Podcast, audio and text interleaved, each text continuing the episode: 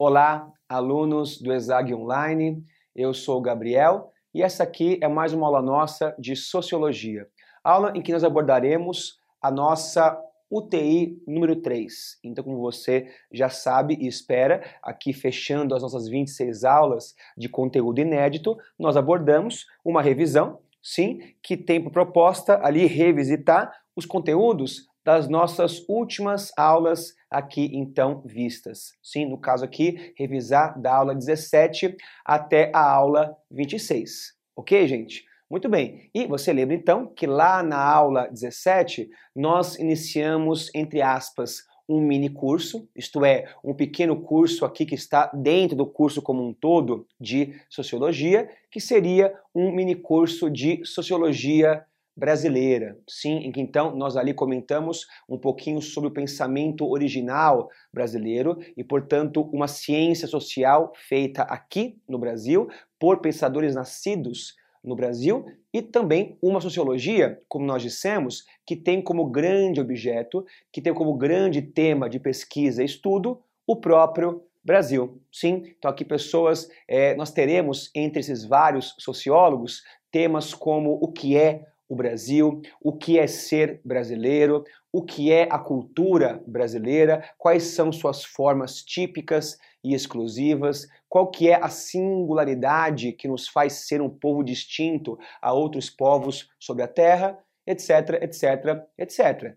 E também lembremos, pessoas, que aqui essa sociologia ela começa a surgir nos anos 30, isto é, no contexto da famosa Era Vargas, sim? Então, uma época de desenvolvimento econômico, uma época de êxodo rural, é, uma época aqui é, de profundo nacionalismo econômico e político, sim? Então, uma época em que o Brasil passou finalmente a ser um grande tema, sim? Então, veja aqui, é, havia três grandes perguntas que balizavam toda a nossa sociologia, em especial a pergunta sobre quem nós fomos, isto é, qual que é o passado, qual que é a história cultural desse país, para a partir desse entendimento compreender quem nós somos, então o que é ser brasileiro, para também, desse segundo entendimento, projetar quem nós queremos ser, isto é, pensar o Brasil daqui para os próximos anos. E claro, projetar o Brasil para o futuro é, exige compreender os problemas brasileiros, que são muitos, você percebe que são, e tentar ali ao menos resolvê-los em parte. E, no caso, aqui, esses primeiros sociólogos, no caso, a geração de 30, sim, vai compreender que a sociologia tem esse poder. Que então a sociologia nos permite observar o Brasil com profundidade, entender as raízes dos seus vários e vários problemas e, através da própria teoria social, buscar sanar essas várias contradições. Ok, gente? Então, com esses grandes interesses, utilizando essa grande ciência, então aqui surge três pensadores que nos trazem três obras que fundam a nossa sociologia, claro, dentre eles Gilberto eh, Freire, Sérgio Buarque de Holanda e também o Caio Prado Júnior. Sim? Muito bem. E pessoas no que diz respeito à cronologia, isto é, a origem histórica dessas várias obras, o primeiro livro da nossa sociologia foi a obra Casa Grande Senzala, publicada em 1933 pelo famoso Gilberto Freire, em que você lembra que então nessa obra Gilberto Freire é, propõe que a cultura brasileira, isto é, que a brasilidade, que as formas típicas do nosso povo vão ser formadas em sua gênesis lá na lavoura escravista dos tempos coloniais. Sim, e por quê? Porque então ali o português não tinha condição de controlar essa vasta região colonial que era o Brasil, sim, até existia ali governos municipais, governo geral lá em Salvador, inclusive, mas nenhum deles tinha condição de impor a sua lei e a sua ordem em todo esse vasto território e, por conta disso, ali é a ordem social, isto é, os locais em que existia autoridade, eram centralmente as lavouras escravistas, centralmente as fazendas, em especial de açúcar, daquele contexto. E por quê? Porque então a fazenda era um espaço que tinha um líder, isto é, que tinha então ali alguém que exercia a autoridade total sobre quem ali estava situado, no caso aqui, o senhor de terras, o senhor de escravos, o senhor de engenho, o fazendeiro, que então tinha uma autoridade absoluta perante a esposa, os filhos, os agregados livres e também aos escravos, ok? E claro, também havia aqui nesse ambiente social quem obedecia e como obedecia, no caso, qualquer outro indivíduo fora o já citado senhor de escravos. Ok, gente? E veja, sendo esse um ambiente escravista, é evidente, vai nos lembrar é, Gilberto Freire, que existia nesse ambiente violência, havia tensões, havia tentativas de fuga, havia castigos e assim por diante. Mas é ilusório você imaginar que nesse ambiente social só existia violência e tensões. Não, assim como em qualquer outra sociedade, existe violência, existe ali tensão, mas sempre existe espaço para ali é, confiança, para simpatia, para boa convivência, e portanto esse espaço aqui também era um espaço em que, por exemplo, é, o escravo, o negro, buscava obter a confiança do seu senhor, sim, e por sua vez, o senhor de escravos também tinha o mesmo interesse. Por um lado, havia uma conveniência prática nisso, porque então, por exemplo, o senhor a obter ali a confiança de seu escravo. Ele podia eventualmente evitar ali violência, evitar reações dos escravos, evitar que fosse respondido alguma coisa a ele, né? evitar fugas e assim por diante, sim. E por sua vez, né, claro, o escravo podia ali obter é, uma relação mais cordial com o senhor, evitando castigos, ali evitando situações é, ainda mais degradantes e também vai nos falar aqui é, o Gilberto Freire que existia nesse tipo de sociedade uma forma de mobilidade social. Sim, então os negros podiam literalmente melhorar de vida. Como? Conquistando a confiança do Senhor e indo morar junto a ele na Casa Grande, em que haveria um ambiente mais ameno, distante do sol, com um quarto melhor, com comida melhor, com muito mais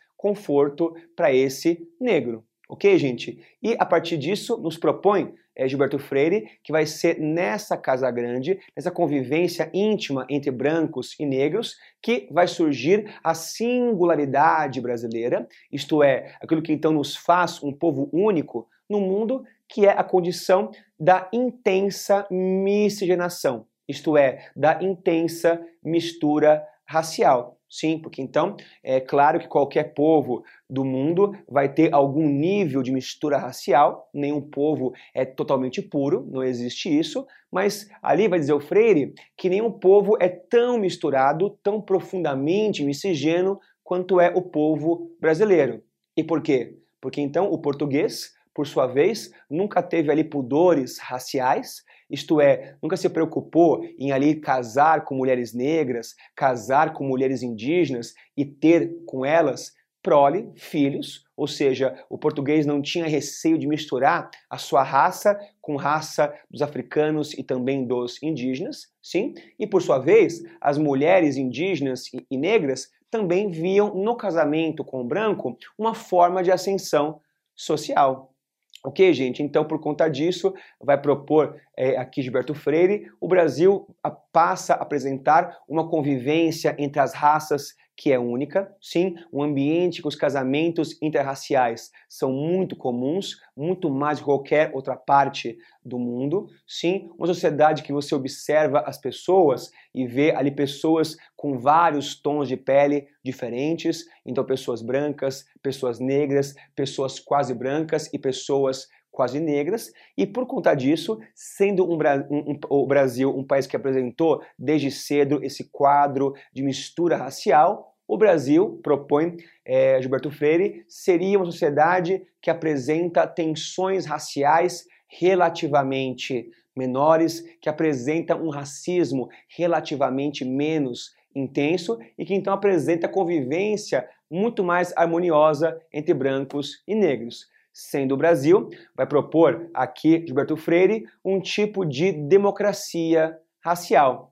E você lembra, tenho muita certeza disso, que esse conceito de democracia racial está entre os conceitos mais polêmicos das ciências sociais brasileiras. Então, Freire escreve esse livro, né, em boa parte, essa concepção do Brasil como um paraíso racial. Ele ainda existe em muitos locais do mundo, então há muitos povos que olham para o Brasil e conhecem o Brasil através desse termo, dessa categoria, mas de lá para cá, dos anos 60 em diante, como nós também revisaremos, passa a se estabelecer críticas profundas ao conceito do Freire e hoje, né, quando você então levanta dados econômicos e sociais, você vê que de fato o Brasil não tem um ambiente democrático no que diz respeito, respeito às raças. Não, na verdade o Brasil tem um abismo racial, porque então ali pessoas negras são muito mais excluídas, sofrem muito mais violência, têm muito menos acesso à renda e assim por diante. Então a obra de Freire foi importante, por ser uma obra que funda a nossa sociologia, mas ela vai ser alvo de críticas profundas até hoje, ok? Até voltaremos a ver um pouco mais sobre elas daqui a pouco. Legal? Mas aqui então, fechando a geração de 30 junto com Freire, também há o famoso Sérgio Buarque de Holanda, que então traz uma perspectiva weberiana para o Brasil, sim, que então busca em sua grande obra, a obra Raízes do Brasil, que ele vai publicar em 36, ele então procurou ali desempenhar ali que construir é um conceito de tipo ideal do brasileiro. Né? Como assim? Então, ali um conceito de Max Weber, em que então você busca, através de fontes empíricas, através de dados, tentar traçar ali é um comportamento médio de um povo específico. Isto é, definir quais são os comportamentos padrão, que são ali muito comuns em uma certa coletividade e que dão por conta disso uma cara para essa coletividade. Sim, então, pessoas aqui nessa obra, Raízes do Brasil, é, o Sérgio Buarque de Holanda buscou justamente estabelecer por critérios qual seria o comportamento típico que define a brasilidade. Sim, e em sua obra ele vai dizer que a nossa cultura ela começa a, a surgir em suas formas primeiras, num contexto anterior ao Brasil colônia, isto é, há em nossa cultura uma herança ibérica, vai dizer Sérgio Buarque de Holanda, sim, porque então lá na Península Ibérica houve um desenvolvimento social nos tempos ali é, medievais que permitia na Península Ibérica, isto é, onde está Portugal e Espanha, uma condição, um ambiente social de muito mais mobilidade. Né? Em que sentido? Então, aqui, quando você compara a Península Ibérica medieval com outras porções da Europa, nesse mesmo contexto, você vê que, por exemplo, quando surgem ali os reinos de Inglaterra, é, França e o que hoje é Alemanha, vão ser reinos feudais, isto é, vão eles ser reinos divididos entre nobres e camponeses, sim, em que então ali a elite de tal localidade nascia enquanto nobre e governava até o fim de sua vida, e por sua vez o camponês, ao nascer camponês, já nascia sem direitos e assim permanecia. E por conta disso, esse tipo de sociedade feudal, vai dizer aqui então o Sérgio, é, viveu processos de revolução. E por quê? Porque então esses povos perceberam que somente a revolução poderia mudar as condições sociais, de garantir que as pessoas participassem com igualdade da política. Já aqui, ou melhor, já lá na Península Ibérica, existiu um outro tipo de ambiente sob o domínio muçulmano, sim, em que ali existia a possibilidade de mobilidade social a partir da pessoalidade. Ou seja, o indivíduo ele pode estabelecer um vínculo afetivo com algum indivíduo poderoso da política e ou da economia e conseguir através desse vínculo uma ascensão através de sua condição individual. Sim, até vai dizer o Sérgio que nunca aconteceu revoluções na Península Ibérica, porque justamente essa possibilidade de ascensão pessoal pela ação do indivíduo acabou mitigando qualquer tipo de ímpeto revolucionário. Sim, e claro que então essa cultura acabou sendo transportada para o Brasil via colonização, sim? E claro que então essa cultura vai inicialmente ali se assentar nas regiões do Brasil rural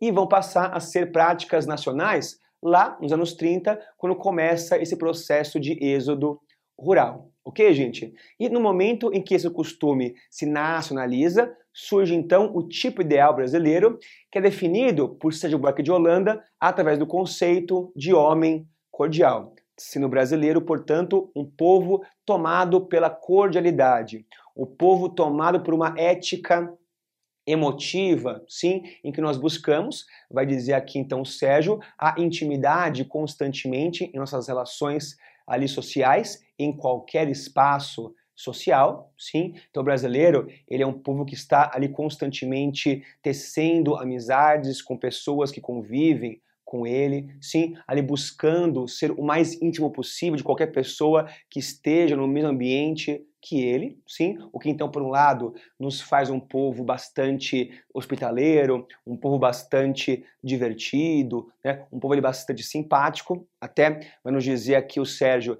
que nessa busca por intimidade nós utilizamos várias estratégias interessantes, como por exemplo o uso de apelidos e diminutivos, de chamar alguém de Joãozinho, por exemplo, ali de Pedrinho, por exemplo, buscando nesse apelido uma aproximação, uma intimidade com o indivíduo. Sim, também aqui nós usamos como uma outra estratégia as inversões de papéis. Então você chamar ali o garçom de chefe, por exemplo, ok? E esses costumes, claro, eles acontecem por uma razão social de ser. Então, inconscientemente ou não, o brasileiro ele se vale desses costumes, dessas práticas, para tecer intimidade e, através da intimidade, buscar trocar favores com os vários indivíduos e, com isso, ascender socialmente. Ok, gente? Então você vê esse tipo de prática, vai dizer o Sérgio, tanto na esfera ali microsocial, quando, por exemplo, ali alguém fura fila, por exemplo, quando alguém usa de simpatia de um amigo para obter uma vantagem no pequeno ambiente social, como também você vê essas mesmas relações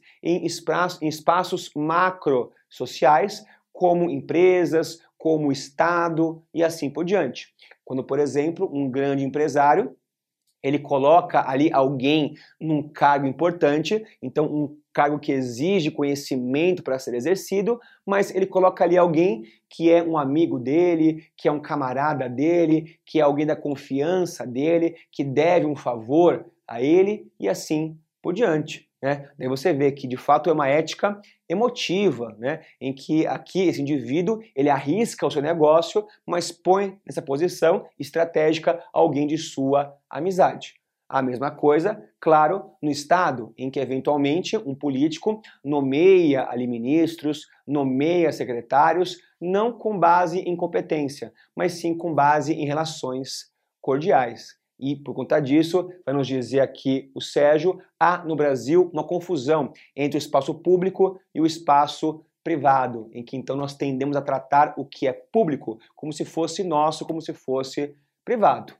E, claro, nessa obra, aqui o Sérgio não queria trazer uma solução para nada, ele queria entender justamente como nós somos, o que define o comportamento brasileiro, que então é um comportamento cordial, em que somos um povo simpático, um povo divertido, mas também um povo que usa essas é, simpatias para obter troca de favores e ascensão social a partir delas.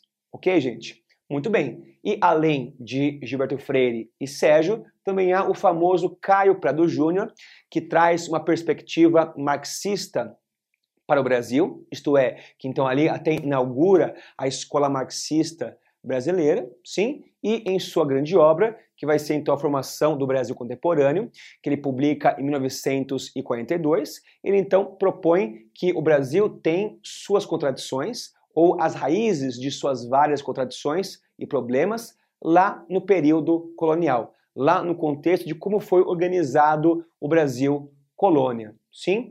E por quê? Bom, pensemos, então, sendo ele um marxista, ele compreende que tudo aquilo que é social é formado a partir das estruturas econômicas, sim, de pensar também que aqui ele escreve a sua obra em 1942. Então, numa época em que o Brasil tinha ali mais ou menos 400 anos é, de história, sendo três séculos só de domínio colonial, sim. Então, entender as formações econômicas do Brasil passa por entender a economia na colônia e vai nos lembrar aqui o Carpa do Júnior que o Brasil foi uma colônia de exploração.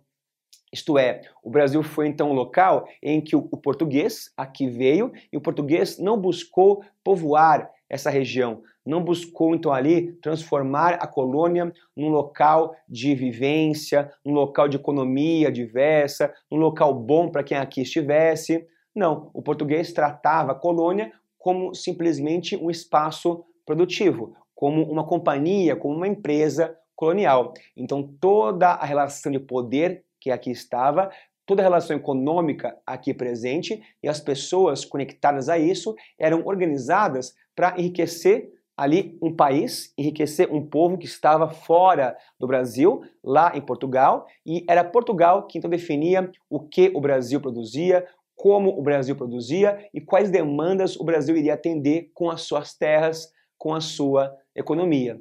E vai ser justamente esse sentido da colonização isto é, esse olhar do Brasil constantemente para fora, que vai acabar entortando as instituições brasileiras, criando as grandes contradições brasileiras. E por quê? Porque então, de um lado, você vê que o Brasil até hoje é um país de intensa concentração de riquezas, porque justamente na colônia existia um modelo de plantation sim, de então ali monocultura, de então ali foco em mercado exterior, trabalho escravo, etc. Isto é, um local em que a produção colonial ela dependia de concentração de terras e de riquezas, portanto, na mão de poucas pessoas, e essas estruturas se mantêm até hoje. E também você vê que ali é, no Brasil existem relações sociais de trabalho que são profundamente violentas, sendo, portanto, isso uma herança da escravidão. E também o Brasil, vai dizer aqui o, o, o Caio, é um povo que tem uma ausência de nexo moral, isto é, então um povo que apresenta uma identidade nacional não constituída ou deformada. E por quê? Porque então nós nunca nos vimos como um povo, vai dizer o Caio. Nós nunca então paramos e pensamos quem nós queremos ser, sim, e organizamos a economia em favor desse interesse. Não, até hoje, vai dizer ele, nós buscamos sempre atender a interesses externos, a produzir ali artigos agrícolas para atender a economia estrangeira, como auxiliar de economias estrangeiras, e também quando nós buscamos ali ideias políticas, filosofias de vida, é, concepções de arte, nós também olhamos para fora buscando tudo isso entendendo que aqui não é um local em que surge, em que vai surgir a arte, vai surgir a filosofia, vai surgir teorias políticas, econômicas e assim por diante. E, portanto, resolver as contradições brasileiras passa por entender que o Brasil deve ser pensado pelo seu povo enquanto um país e enquanto povo, isto é, de buscar então ali fomentar os nossos interesses, de buscar uma economia que atenda às nossas demandas, que produza o que nós precisamos, sem depender tanto de uma economia estrangeira, que haja, portanto, no Brasil um foco no mercado interno, vai propor aqui o Caio, sim? E pessoas, lembremos que então aqui na Era Vargas, em boa parte, isso tudo foi pensado e feito pelo governante. Então, ali o Vargas também tinha interesse em diversificar a economia brasileira para depender menos da economia estrangeira. Ele tinha interesse em, em ali controlar o capital externo aqui para impedir que o Brasil perdesse a sua independência nesse processo. Mas aqui o Caio vai ser perseguido duramente pelo, pelo Vargas, porque então o Caio Pado Júnior ele era um marxista e, portanto, um comunista, e ele dizia que o varguismo tinha data de validade, que então ali haveria um dia que as reformas varguistas iriam acabar num golpe, queria desfazer tudo o que ele havia feito, porque justamente ali uma mudança que não leva em conta romper com o capitalismo, romper com a burguesia, não teria vida longa, propunha o Caio. Ok, gente? Então aqui, tanto Caio quanto aqui o, o, o Freire quanto o Sérgio fundam a nossa sociologia, vão ser a geração primeira da nossa sociologia, mas claro que depois virão muitas e muitas outras. E lá nos anos 60, principalmente, vai surgir uma segunda geração é, da nossa sociologia, que vai ter como grande figura ele, o famoso Florestan Fernandes. Sim, e pessoas, lembremos, né, que o Florestan Fernandes está entre as grandes mentes brasileiras, vai ser um autor a produzir muitos e muitos e muitos livros, vai ter uma forma única de desenvolver as suas pesquisas, que então seguia o que nós chamamos de teoria crítica, né? Como assim? Então ali ele vai ter, por exemplo, uma pesquisa que leva em conta muitas ciências humanas e sociais diferentes. Então ali que vai levar em conta a história, mas também a psicologia, mas também a economia, para abordar os seus vários e vários temas. Sim, também lembremos que ele vai ali conhecer profundamente a teoria marxista, a teoria ali weberiana e durkheimiana e utilizar as três para entender os seus vários temas Inclusive, é, está na obra de Florestan Fernandes a primeira crítica ao pensamento de Gilberto Freire. Sim, porque então aqui pessoas, é, é, o Florestan Fernandes nos deixa uma grande obra, que vai ser a obra A Integração do Negro na Sociedade de Classes, que ele publica em 1965, sim, e nesse livro é, ele propõe aqui pensar justamente a transição é, da economia escravista para a economia capitalista no Brasil, isto é, pensar o contexto ali pós, durante e depois da Lei Áurea, beleza? E ele vai dizer que, se por um lado existia uma intensa mobilização no contexto prévio à abolição, isto é, se então ali havia nos anos 1870, 1880, né? aqui é, classe política, militares, cafeicultores, classe média, dentre outros, apoiando a abolição, sim, que acontece finalmente ali em 1888, logo depois desse processo, logo então ali nos anos 90 do 19 em diante, essa intensa mobilização desaparece. Sim? E por quê? Bom, aqui vai dizer Francisco Fernandes, talvez porque no fim das contas é, a luta pela abolição fosse uma luta apenas econômica e não humanitária, ou seja, não havia ali é, interesse em realmente melhorar a vida das pessoas negras, havia como grande interesse mesmo permitir o capitalismo brasileiro, que então era atrofiado pela condição do escravismo. Essa então uma boa hipótese, mas também a gente pode colocar que muitas pessoas entendiam que a abolição seria suficiente, que então ali ao assinar da Lei Áurea, os negros seriam rapidamente, naturalmente incorporados à sociedade capitalista então nascente.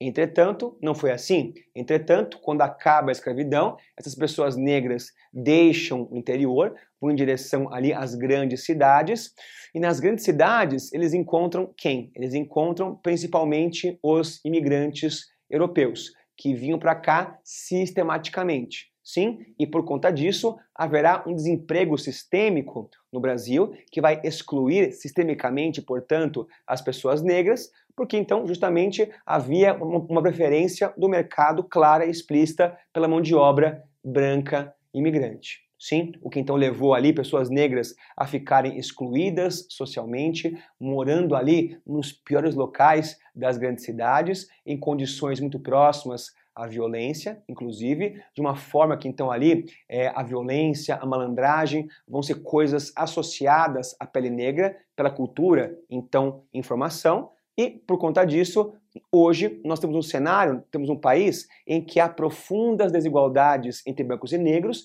e que há, vai dizer é, Francisco Fernandes, é, um mundo social dos brancos e um mundo social dos negros.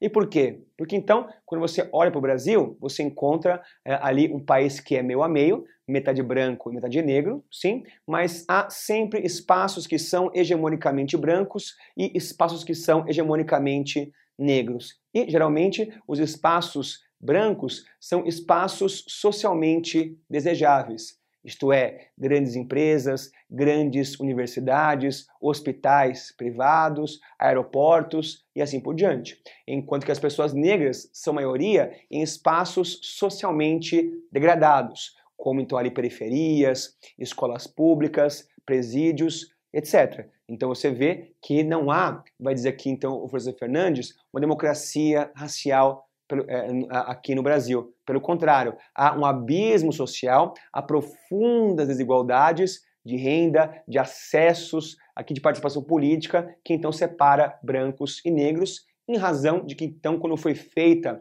a abolição, não se buscou caminhos para absorver essas pessoas no mundo que então se formava aqui. Ok, gente? Bom, então esse o Florestan Fernandes. Depois dele, aqui ainda em Sociologia Brasileira, nós comentamos um pouquinho sobre o famoso Ebert de Souza, o Betinho, que vai ter então uma sociologia bastante prática, bastante voltada para a ação ali social, sim? Então o Betinho aqui, ele era um cara descrente de ações estatais, ele entendia que não seria o Estado a realmente levar ali educação, saúde, direitos sociais para as pessoas, então, buscando garantir sozinho, digamos assim, ou sem recorrer ao Estado, essas coisas todas, o Betinho funda uma ONG que até hoje existe, que vai ser então a ONG da Ação da Cidadania, sim, que ele então ali cria essa ONG em 1996, ok? E pessoas, essa ONG então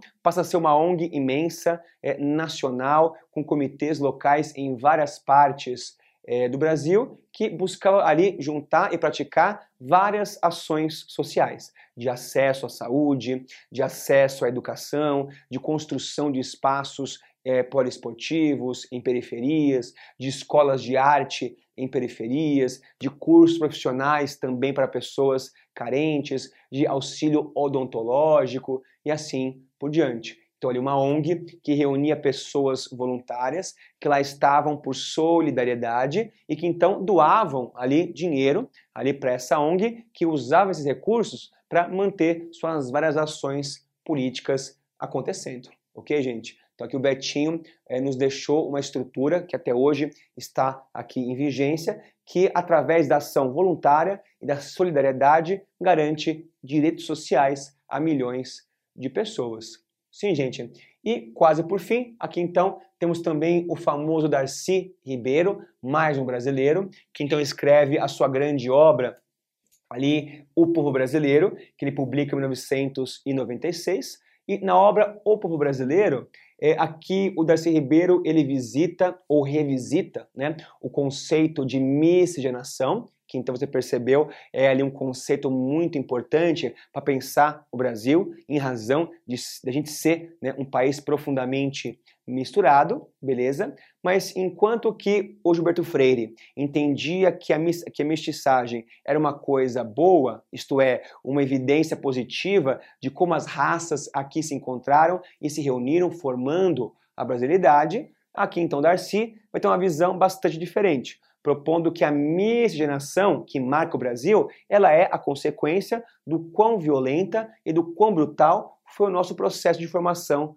cultural. E por quê? Porque então vai dizer o Darcy Ribeiro que o português usava a miscigenação como forma de controle social. Isto é, o português veio para cá, ele não tinha nenhum interesse em formar um povo com negros e indígenas, então ele fazia filhos com mulheres negras indígenas para ter mão de obra, isto é, para conseguir povoar esse território tão vasto, controlar essa terra tão vasta e, claro, controlar junto também pessoas negras e pessoas indígenas, ok? E até, vamos dizer aqui da C. Ribeiro, que no momento em que há a mistura racial, em que há ali um casamento, por exemplo, entre um branco e uma, e uma, e uma negra, criando com isso um mestiço, esse mestiço nascia num processo de desaculturação.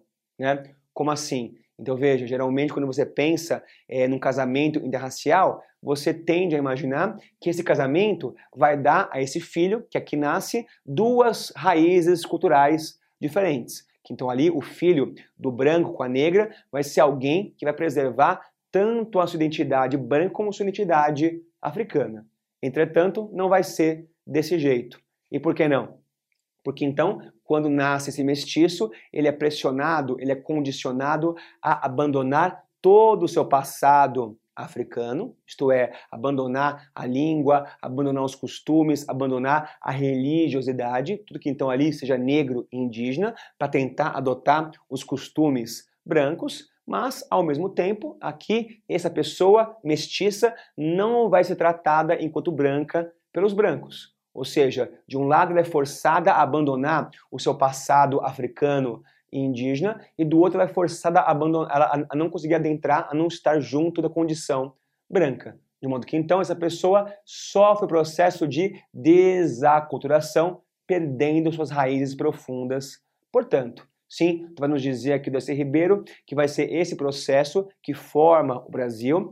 Então, um processo de destribalização do indígena, um processo de desafricanização do negro e também de deseuropeização dos brancos, porque também aqui os brancos que aqui chegam também sofrem esse mesmo processo, porque então o branco da América passa a não ser visto como branco pelos povos da Europa, pelos brancos da Europa, sim, e também, vamos dizer aqui o Darcy Ribeiro, que a nossa cultura também se forma a partir disso, apresentando nesse território cinco Brasis diferentes, cinco culturas diferentes, sendo elas a cultura crioula, que então ali está no litoral do Nordeste, sim, mas também a cultura sertaneja, no interior do Nordeste principalmente, mas também a cultura cabocla da região norte do país, amazônica, principalmente.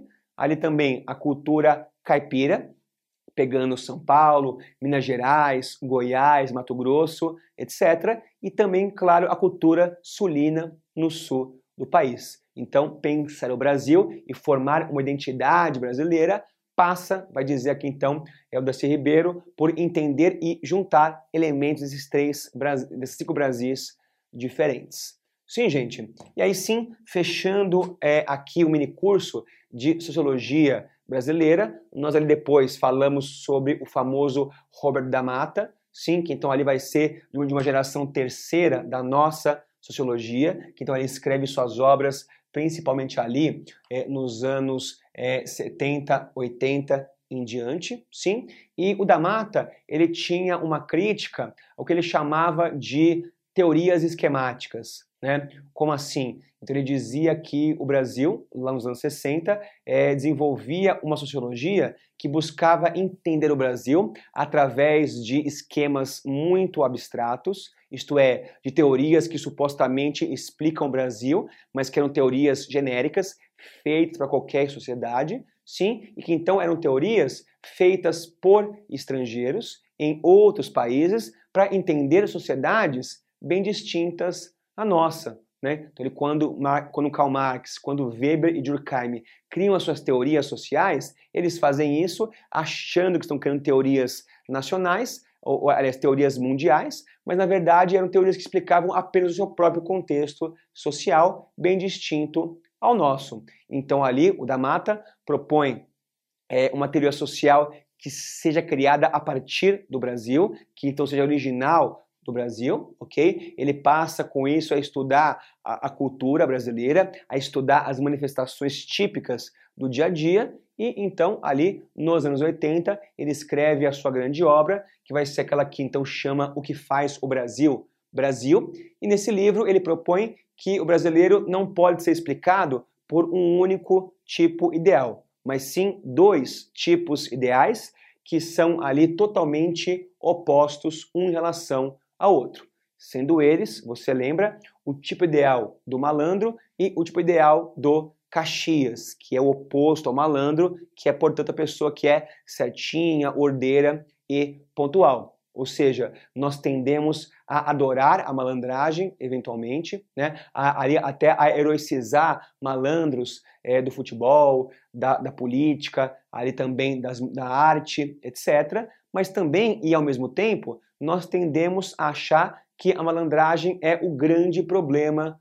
brasileiro. Sim, então você lembra que o da Mata nos vê como um povo bastante paradoxal e contraditório. Sim, que então ali ama, mas ao mesmo tempo odeia a malandragem e circunstancialmente tende a pendular, a transitar para uma outra identidade ali oposta ao do malandro, que é a do Caxias aquela pessoa que é certinha, pontual, que nunca faz nada de errado, que é muito organizada e assim por diante. Também você tende eventualmente a adorar o Caxias, buscando se afastar do malandro, mas também você tende ali depois de um tempo a cansar do Caxias, a cansar desse comportamento ordeiro e voltar a pendular para o comportamento da, da malandragem e é nesse pendular, nessa transição constante que está a brasilidade nos propõe ali o da mata. Ok, gente? Bom, então essa aqui foi a aula 22. Né? Depois, nós abordamos ali é, um outro autor, é, um autor de origem polonesa, que então foi ele, o famoso Zygmunt Bauman, sim, que buscou entender a crise da modernidade, isto é, entender o atual contexto social do mundo moderno, sim, e o Bauman vai dizer em suas obras que hoje nós vivemos tempos líquidos. Sim, e por que então tempos líquidos? Justamente então, porque hoje é uma época em que os valores das pessoas, mesmo os valores mais importantes para nós, são valores que estão constantemente sendo transformados e redefinidos por nós. E por quê? Bom, porque então hoje é uma época de intenso acesso à informação, sim, em que muitas formas de ser são acessíveis a nós, e por conta disso, as pessoas tendem a tratar as ideias como um mercado de ideias, em que então você olha esse mercado que tem ideias políticas, religiosas, filosóficas e etc., e vai pensando ideias, independentemente se uma casa com a outra, se uma faz sentido à luz da outra, e vai formando assim, com isso, a sua própria personalidade e visão de mundo. E no momento que, a sua vida muda, que o seu estilo de vida começa a mudar, você então abandona um valor ou outro, adota valores totalmente opostos, e é nessa condição líquida de mudança constante de formas que está o atual estágio da modernidade. Sim, já o autor da aula seguinte foi então o famoso Yuri Schbeck, o alemão Yuri Schbeck, que então nos traz uma sociologia do meio ambiente e do risco. Então, em sua grande obra, A Sociedade do Risco, que ele publica em 1986, ele propõe que o que marca o atual estágio do mundo moderno é a condição de maior percepção do risco. Né? Como assim? Então hoje nós temos ali muito mais condição de perceber os possíveis riscos de nossas escolhas pessoais e coletivas. Com base nisso, nós escolhemos ali o que fazer e o que não fazer, sim. E numa escala global, hoje existe a emergência de riscos ambientais. Nós percebemos que então o estilo de vida moderno, que então busca transformar a natureza sempre em proveito do homem, essa cultura passou a ser muito mais danosa, a criar muito mais riscos do que possíveis benesses para nós. Então, se percebeu que o capitalismo, tal qual vinha sendo praticado, passa a criar riscos ambientais, de cada vez mais CO2 na atmosfera, cada vez mais aquecimento global, cada vez mais eventos extremos, como verão extremo, inverno extremo, tempestades e etc., o que passa a arriscar a vida e economia humanas, ok? E por conta disso, vai nos dizer o Yurushbeck que o século é, 21, tipo esse aqui, vai ser então um século marcado pelas lutas ambientais, isto é, por pessoas buscando levar ali as questões ambientais para as pessoas, de propor medidas que possam ali transformar a economia em algo mais sustentável e, claro, quem vai resistir a tudo isso. Sim? E por fim, pessoas, aí sim, eu juro, vem então ali o famoso Pierre Levy, que vai ser um filósofo e sociólogo da internet, sim, que então ele buscou lá nos anos 90 a pensar as possibilidades da internet nos próximos tempos e Levi desenvolveu a partir da internet uma filosofia do otimismo, sim, propondo que a internet seria a próxima etapa de um processo de desenvolvimento humano, um processo de progresso da humanidade que levaria a humanidade a um contexto ali com muito mais acesso à informação, com muito mais ali acesso ao trabalho, acesso à renda, então um mundo que seria cada vez mais conectado, isto é, de hiperconexão, dizia ali o Levi, e também o mundo queria, com esse contato, ser cada vez mais globalizada, criar com isso uma cultura global, né, uma cultura humana globalizada, que seria a cybercultura, possível apenas a partir da internet, e sendo essa cultura, vai dizer o Levi, uma cultura democrática, de uma cyberdemocracia que iria lentamente ali unir a humanidade, reduzir fronteiras, integrar a cultura humana e assim por diante. Ok? Então aqui o Levi trazendo prognósticos para a internet, colocando a internet como ali uma estrutura que levaria a humanidade a tempos de progresso e com isso aqui tendo uma filosofia otimista para os futuros da humanidade. Claro, gente, mais ou menos. Bom, então pessoas é mais ou menos isso. Então qualquer dúvida, tô aqui, me procura, ou também procure o plantão do Exag Online, mas por hora fechamos aqui. Valeu pessoas, obrigado, cuidem-se e até a próxima aula. Tchau.